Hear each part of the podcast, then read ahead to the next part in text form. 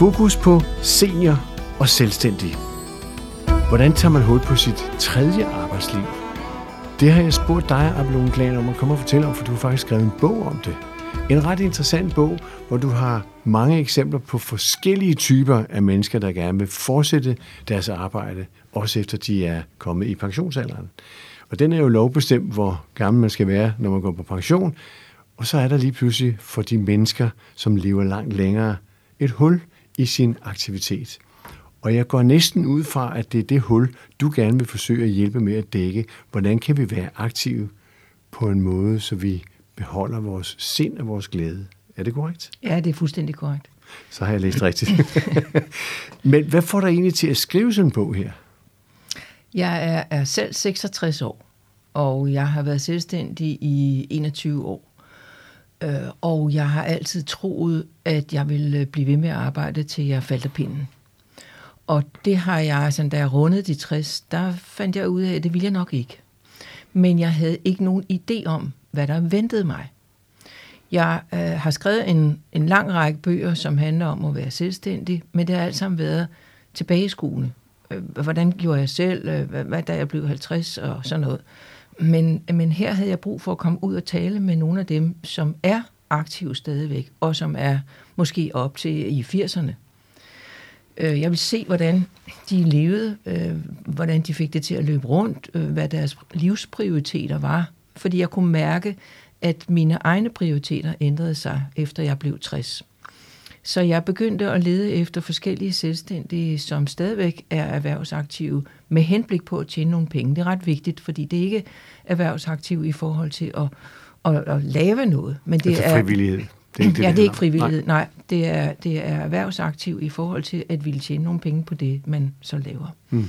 Og der fandt jeg en, en lang række eksempler, både nogen, som har håndens arbejde, og nogen, der har åndens arbejde. Og så var det simpelthen bare at dykke ned i den, og, og, og få til, tilfredsstillet min nysgerrighed, også med henblik på at kunne fortælle, hvor ligger fælderne, og hvor ligger fordelene.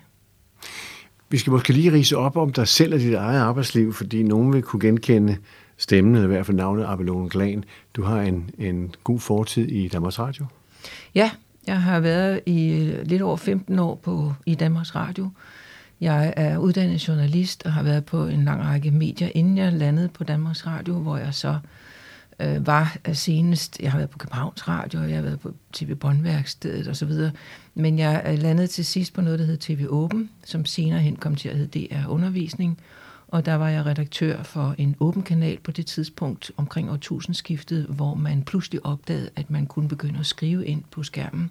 Man kunne være i kontakt med folk, og i 2004-2005 kom jo internettets øh, forskellige sociale platforme, så nu ved alle, hvordan man gør det. Men jeg var der altså lige, da det begyndte. Mm. Og der skete der det, at øh, jeg, øh, jeg er mor til tvillinger, og har skrevet bøger om tvillinger. Men på et tidspunkt, der tænkte jeg, jeg må kunne udnytte det her internet til at øh, samle nogle tvillingeforældre. Fordi det var jo netop det, internettet kunne. Møde, øh, få folk til at mødes, som øh, ikke normalt kan få fat i hinanden.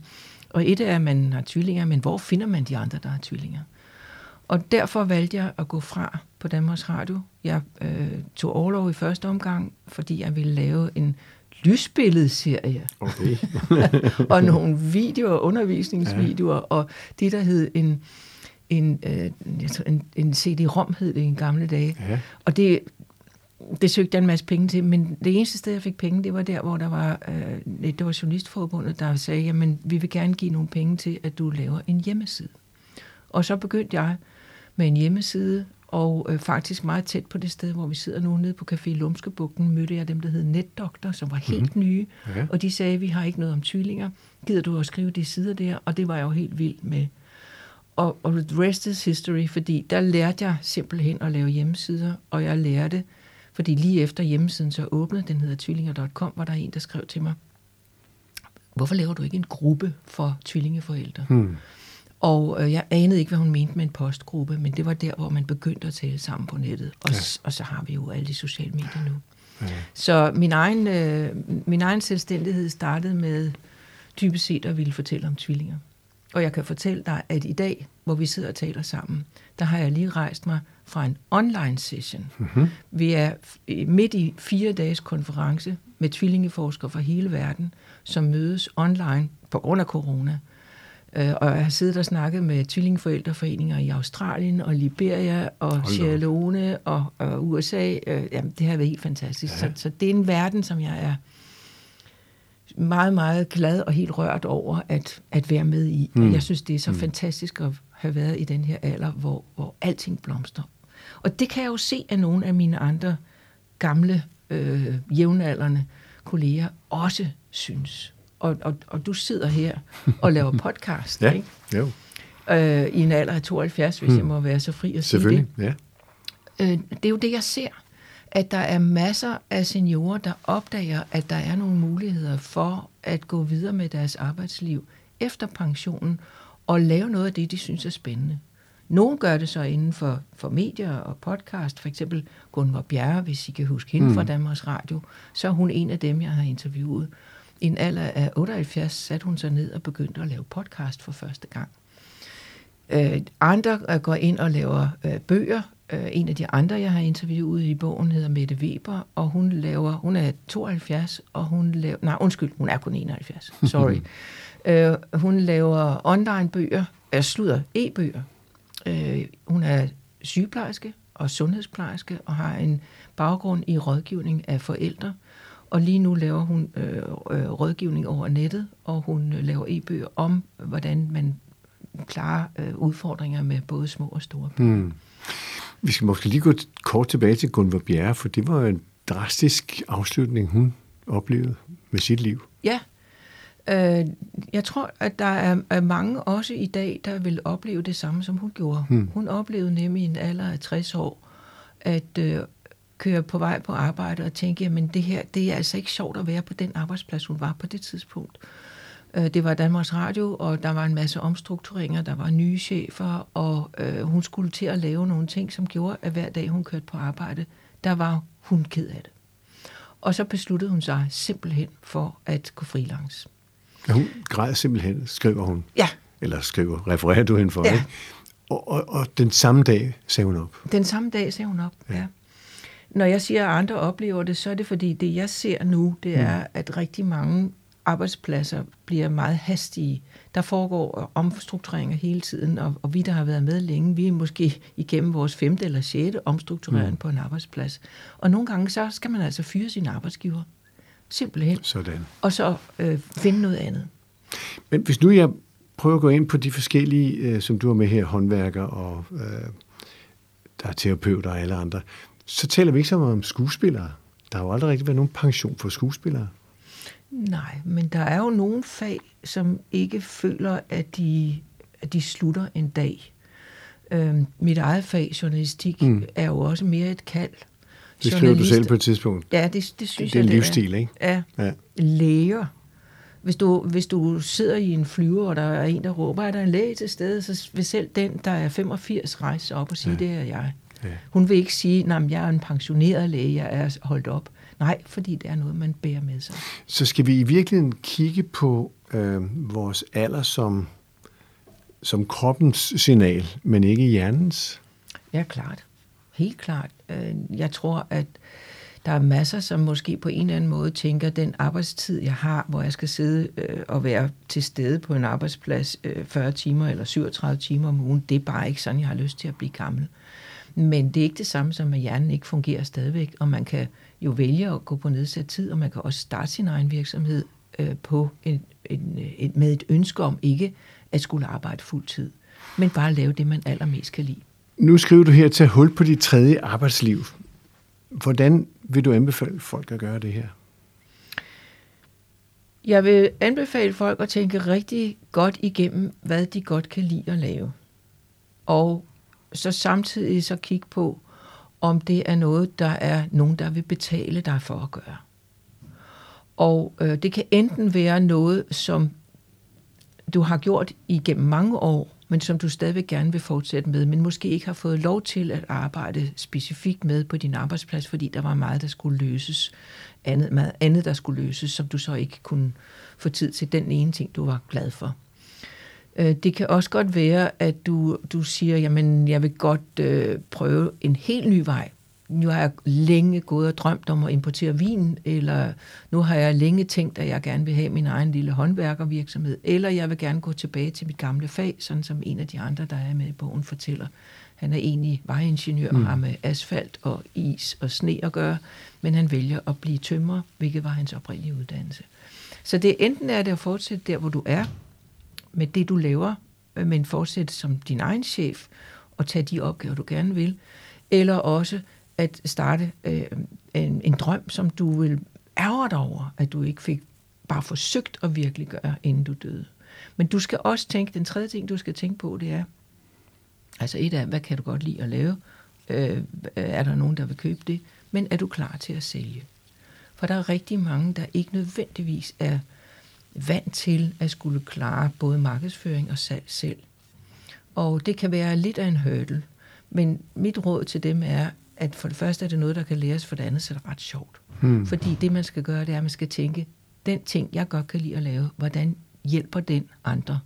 Og hvis man kan forklare sine kommende kunder, hvordan man hjælper øh, for, for dem til at ikke have den hovedpine, de har, øh, måske både fysisk, men også teknisk, øh, så, så er det meget nemmere at sælge den ydelse, man har. Hvad jeg gerne vil advare imod, er, at man investerer hele sin pensionsopsparing. Det hmm. kan være sindssygt farligt og vil virkelig gøre en drøm, som gør, at du kommer til at bruge hele din pensionsopsparing på den ting. Øh, for så er der ikke tid til at spare op igen. Og jeg har set nogle uheldige eksempler på nogen, som sagde, at det kører bare fuldstændig derud af. Det gjorde det måske også det første år, men så sker der et eller andet med skalering af virksomheden. Det, pludselig skal der investeres i et eller andet, og så røg hele pensionsopsparingen. Det er simpelthen for farligt. Hmm. Og så vil jeg sige, at der er nogle muligheder som, som selvstændig, eller retter som senior, for at øh, få lidt, lidt gode penge ud af det, øh, hvis du arbejder videre. Der er noget, der hedder seniorpræmie. Hvis du øh, arbejder det første år, så får du faktisk, du skal arbejde lidt over, du skal arbejde op til 30 timer om ugen. Så får du 42.000 kroner øh, skattefrit i hånden. Og hvis du arbejder videre det næste år, så får du 26.000 kroner i hånden. Så det er faktisk nogle gode penge. Plus at du kan tjene lidt over 102.000 kroner uden at blive modregnet i din pension. Hmm. Det betyder altså rent faktisk, at du kan arbejde videre som selvstændig, samtidig med, at du hæver din folkepension. Du skal bare øh, arbejde på en bestemt måde. Du skal, der er nogle bestemte krav, du skal opfylde. Det bliver ikke have et firma CVR-nummer eller noget? Nej, du behøver slet ikke et CVR-nummer. Der er hmm. masser af firmakonstruktioner, som betyder, at du ikke behøver et CVR-nummer. Eller ikke masser, der er flere. Øhm, og der er rigtig mange, der tror, at det at gå selvstændig betyder, at man skal have et øh, momsnummer. Det er heller ikke rigtigt. Øh, du kan faktisk øh, tjene op til 50.000 i løbet af et år, uden at skulle registrere dig for at, at betale moms. Så der er nogle, øh, nogle fordele for dig, der vil starte i det små, og måske have noget ved siden af, som det hedder. Hmm. Det vil sige, at du har din pensionsopsparing, du har din folkepension, øh, men du vil gerne lave noget aktivt stadigvæk. Der findes jo begrebet løvens hule, hvor man går ind og præsenterer ja. sine ting. Skulle man have sådan en slags løvens hule for 60 plusser? Ah. Som, som, jeg, som jeg ser løvens hule, så er det der, hvor man snakker om at investere i noget, der vokser. Og det jeg hører fra dem, der arbejder som seniorer, det er, at det behøver bestemt ikke at vokse. Tværtimod, så er det noget, der skal øh, udfylde, jeg vil ikke sige udfylde et tomrum, men i hvert fald beholde ens identitet som erhvervsdrivende, ens identitet som arbejdsydende, ens identitet som, som en, der deltager i samfundet. Men det er ikke nødvendigvis noget, der skal vækste, som det hedder. Øhm, og, og tværtimod må det gerne klinge af, også fordi med tiden, med livet, får man nogle andre prioriteter. Der kommer noget andet, du vil. Og, og hvis du laver løvens hule for seniorer, jamen, så, så tror jeg, at det får et forkert uh, sigte. fordi det her løvens hule handler om, at det skal blive stort og, og mangfoldigt og leve i flere lande og sådan noget. Det er slet ikke der, hvor de seniorer, jeg snakker til, er. Men man kunne måske godt forestille sig et råd af, af mennesker, som har erfaring for forskellige typer af, af virksomheds, øh, hvad skal vi sige, virksomhedsindhold, øh, som kan rådgive en senior, som nu gerne vil gå ud og lave noget andet, end man er vant til. Fordi det er jo nogle gange, det kan jeg jo se på dem, du beskriver, det er noget andet, det de har lavet. De ja. skal vel have noget rådgivning til at komme videre i nogle nye baner. Og der tror jeg nok, du slår ned på et meget ømt punkt i erhvervsrådgivningen, mm. for det ser jeg ikke nogen steder. Øh, jeg ser, at, øh, at man, man tænker i nedpakning, nedlukning, mm. afslutning øh, i det øjeblik, hvor du kommer og, og, og samtidig siger, jeg vil gerne starte min egen virksomhed, men i øvrigt er jeg, øh, har jeg faktisk rundet folkepensionsalderen. Men det er fint, så øh, øh, måske er det ikke her i erhvervsrådgivning, du skal ind. Øh, selv det der med at starte en virksomhed, kan du få erhvervsrådgivning mange steder på. Og det, og det vil jeg selvfølgelig øh, råde andre til at, at benytte sig af. Men jeg tror ikke, du skal forvente, at du får den form for rådgivning, som øh, fokuserer på det, som er øh, vigtigt for seniorer. Det er faktisk derfor, jeg har skrevet bogen. Så, så når man læser din bog, det det, kan frem til, så er der altså nogle tips og tricks, Ja, som du ikke får andre steder. Lige præcis. Og det er det, der er væsentligt ja. ved at læse den her bog, at du kan, uanset du måske har været håndværker, så kan du måske gå ind i et helt andet fag, fordi du synes, det er spændende, og så er der nogle idéer til, hvordan skal jeg gribe det her an? Ja, også fordi der er mange ting, vi, vi skal have vide. Sådan noget som, at vi kan udskyde vores folkepension, og vi skal huske at søge om vores efterløn på en bestemt måde. Der, der er masser af oplysninger, som, som faktisk er, er, er ret vigtige, men som man slet ikke er parat til. Man, du har jo bare levet hele dit erhvervsliv, som det er jo det samme system, du er inde i, fra du er færdig med din uddannelse og til du bliver folkepensionist. Men i det øjeblik, hvor du runder folkepensionsalderen, så er der et ustyrligt bunke regler, der træder i kraft, som du ikke havde en anelse om. Mm. Hvor mange tænker i, at hvad sker der, hvis jeg bliver syg, når jeg er selvstændig? Jamen, du kan jo for det første ikke være med i en A-kasse, når du har rundet folkepensionsalderen. Jamen, hvad gør jeg så? Jamen, så er der faktisk som selvstændig mulighed for, for sygedagpenge, hvis du arbejder et bestemt antal timer. Øh, men du kan kun få det i to perioder, hvor den, som er under pensionsalderen, kan få det i syv perioder. Så, eller med syv forskellige mm. begrundelser. Mm. Det, kan man ikke i, det kan man ikke som folkepensionist. Så der er en hel masse ting, man skal lære. Jeg har talt med adskillige, der sagde, at jeg vidste ikke, at jeg kunne udskyde min folkepension. Jamen, det har du muligvis fået et brev om i din, i din e-boks. Men altså, hvad er det, der kommer ind? Hvad vil det sige at udskyde folkepensionen? Der er masser af mennesker, der ikke sætter sig ind i de mm. her ting. Så hedder det jo den opsætte den. Hvor skulle man vide det fra? Nej, det, det også det opsætte ja. din folkepension. Ja. Jeg vil jo gerne sætte den lidt op. øh, men, ja. men altså, jeg synes, det har været øh, en jungle at finde rundt i. Og jeg tror, jeg har talt med Udbetaling Danmark og med erhvervsrådgivning og øh, forsikringen for selvstændige, også om, om den gælder. Der findes faktisk en forsikring for selvstændige, som gælder resten af livet. Og det har været meget, meget vigtigt for mig. Fordi jeg er gift med en, der lige har rundet de 80, og han blev syg sidste år. Og, der, og han er også selvstændig. Og der lykkedes det faktisk at, at få hjælp til at få nogle sygedagpenge. Det anede jeg ikke, at han kunne få, hmm. men, men det kunne han. Ja. Så hvis man køber den her bog, så får du nogle tips, nogle råd, nogle idéer til at gå videre. Og hvis man går videre, kan man så kontakte dig også? Ja, det kan man også. Og man kan også kontakte mig i forhold til at få noget rådgivning på, på det enkelte projekt. Altså jeg, jeg giver selvfølgelig nogle rådgivningstimer, hvis der er nogen, der kommer og siger, at jeg kunne godt tænke mig at, at starte et hotel her, så vil jeg nok sige, så, så er det ikke mig. Men hvis du kommer og siger, at jeg har en ydelse, som jeg kunne tænke mig at gøre, men jeg ved egentlig ikke, hvordan jeg skal markedsføre den, eller hvordan lægger jeg et budget, eller hvordan sælger jeg, så vil jeg kunne give noget råd om det. Det er klart, der er en indholdsfortegnelse, som siger, hvor man skal gå ind og se på specifikt det, man gerne vil have med at gøre, men man kan altså også kontakte dig. Det kan man, ja. ja. Um, bogen, jeg vil lige sige, at bogen har sin egen hjemmeside, og der ligger der link til nogle redskaber, der ligger sådan en link til en pdf, man kan downloade, og så kan man skrive sin plan ind i det. Der ligger nogle links til, hvordan du sælger dig selv, der ligger nogle links til kontrakter, og sådan noget af det, der, der driller. Men simpelthen også en startplan. Bare, bare det, du sætter dig ned og kigger på, vil jeg det her? Jamen, der har jeg så lavet en liste over nogle, nogle spørgsmål, man kan besvare. Og hjemmesiden hedder? Den hedder Tag hul på dit tredje arbejdsliv. Det hedder den ikke. Det hedder Dit tredje arbejdsliv. Dit, og så et tretal, arbejdsliv.dk. Sådan, så er det på plads. Så har du også selv taget hul på, sammen med din mand, at downsize, kan man kalde det det? Ja, det gør man på engelsk. Ja, på fra 300 eller andet kvadratmeter til 65. Hvad er nu det for noget? Det er også noget, du vil skrive om. ja, øh, som en følge af, at, at vi er ved at blive ældre og har fået nogle andre prioriteter, der har min mand og jeg valgt at flytte fra en gammel skole, som vi har boet i på Falster i 21 år, ind til en lejlighed inde i København, hvor vores, de fleste af vores børn bor. Vi har seks børn i alt, og de fem bor i København, og vi så dem ikke så tit på Falster. Og det er netop det med, at prioriteterne har ændret sig. Øh, så det var en ordentlig månefuld. Du sagde 300, men det var faktisk 600 kvadratmeter. 600, okay. ja, det var lidt voldsomt, men øh, det er ikke så voldsomt for alle. Til gengæld er det en proces, som bare ikke er ligesom en hvilken som helst flytning. Det er, det er en proces, der foregår rigtig meget op i Hvad skal man gøre? Altså, hvordan skal man tænke rent øh, konstruktivt? Nu skal vi væk x antal måneder. Hvad gør vi rent praktisk? Øhm, det rent praktiske, det, det er ligesom så mange andre flytninger, men det er det mentale, der er det vigtige. Og det mentale er, at du skal nå at tage afsked med en masse ting.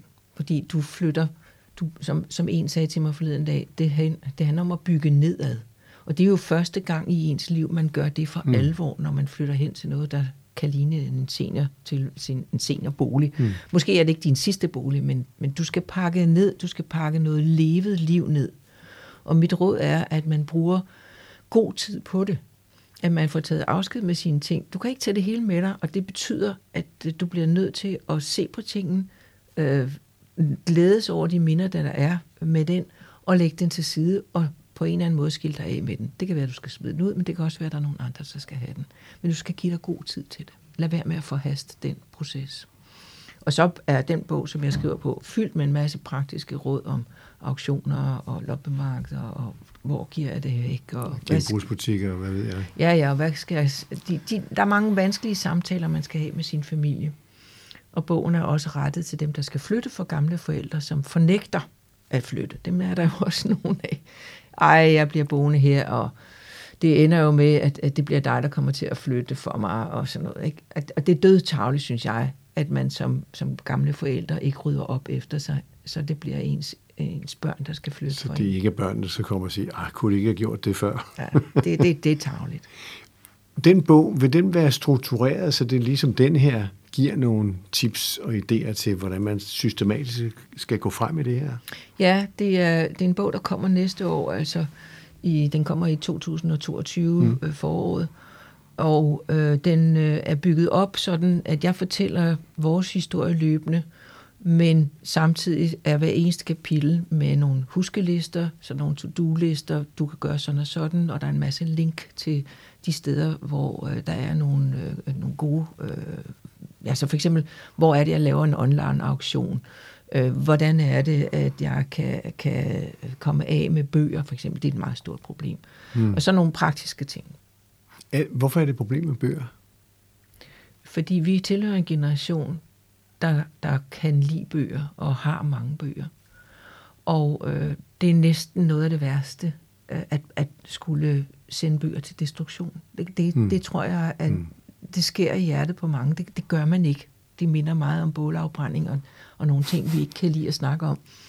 Øh, så, så rigtig mange seniorer har brug for at finde ud af, hvordan vælger jeg blandt de bøger, som jeg kan, har plads til det nye sted, og hvordan skaffer jeg mig af med resten, uden at det handler om at smide dem på lodspladsen. Så det sætter sig ned i tide og overvejer med hinanden, hvordan gør vi det rent praktisk? Ja. Det og siger til børnene, at det er sket. ja, det er, ja. Altså, de bliver jo nok involveret på en eller anden måde. Jeg synes, det, det, har, det, er en, det er en vigtig ting at få sine børn involveret, fordi det er jo også nu er jeg jo meget historisk interesseret, og det er jo noget med, at vi skal huske, at vi står på skuldrene af nogle andre. Og nogle af de ting, som man har taget med sig, er jo noget, man gerne vil give videre i arv. Men det, man skal huske, det er, at det må ikke være en belastning hmm. at arve. Så hellere som det er nu. Hvis du ved, at du skal flytte til noget mindre, så begynd at give væk af dine ting, så du kan se, at der er nogle andre, der får glæde af det, som du ikke længere vil have. Og det er masser af gange, hvor man oplever, at det, man selv synes var noget skidt eller skrammel, det er guld for andre. Og så er vi heldigvis i et, et tidspunkt øh, i, i vores verdenshistorie, hvor genbrug og, og genudnyttelse øh, er, er både vigtig øh, både moderne, men altså også rigtig, rigtig vigtig for vores klodes overlevelse. Og det synes jeg er virkelig en, en god ting i forhold til netop, når du skal pakke noget større ned til noget mindre. Der Sådan. er nogen, der kan bruge det. Så Senior og Selvstændig, det er en bog derude nu, hvor man kan få nogle tips og idéer, og den anden er på vej, hvordan vi kan pakke ordentligt ned. og hvornår kommer den? Den kommer i foråret 2022. Altid. Abelone Glan, tak fordi du ville dele de her tanker og idéer med os. Tak og jeg håber, at lytterne tager ved lære af det her. Ja, der skulle i hvert fald være lidt at tage af. Der er meget at tage af.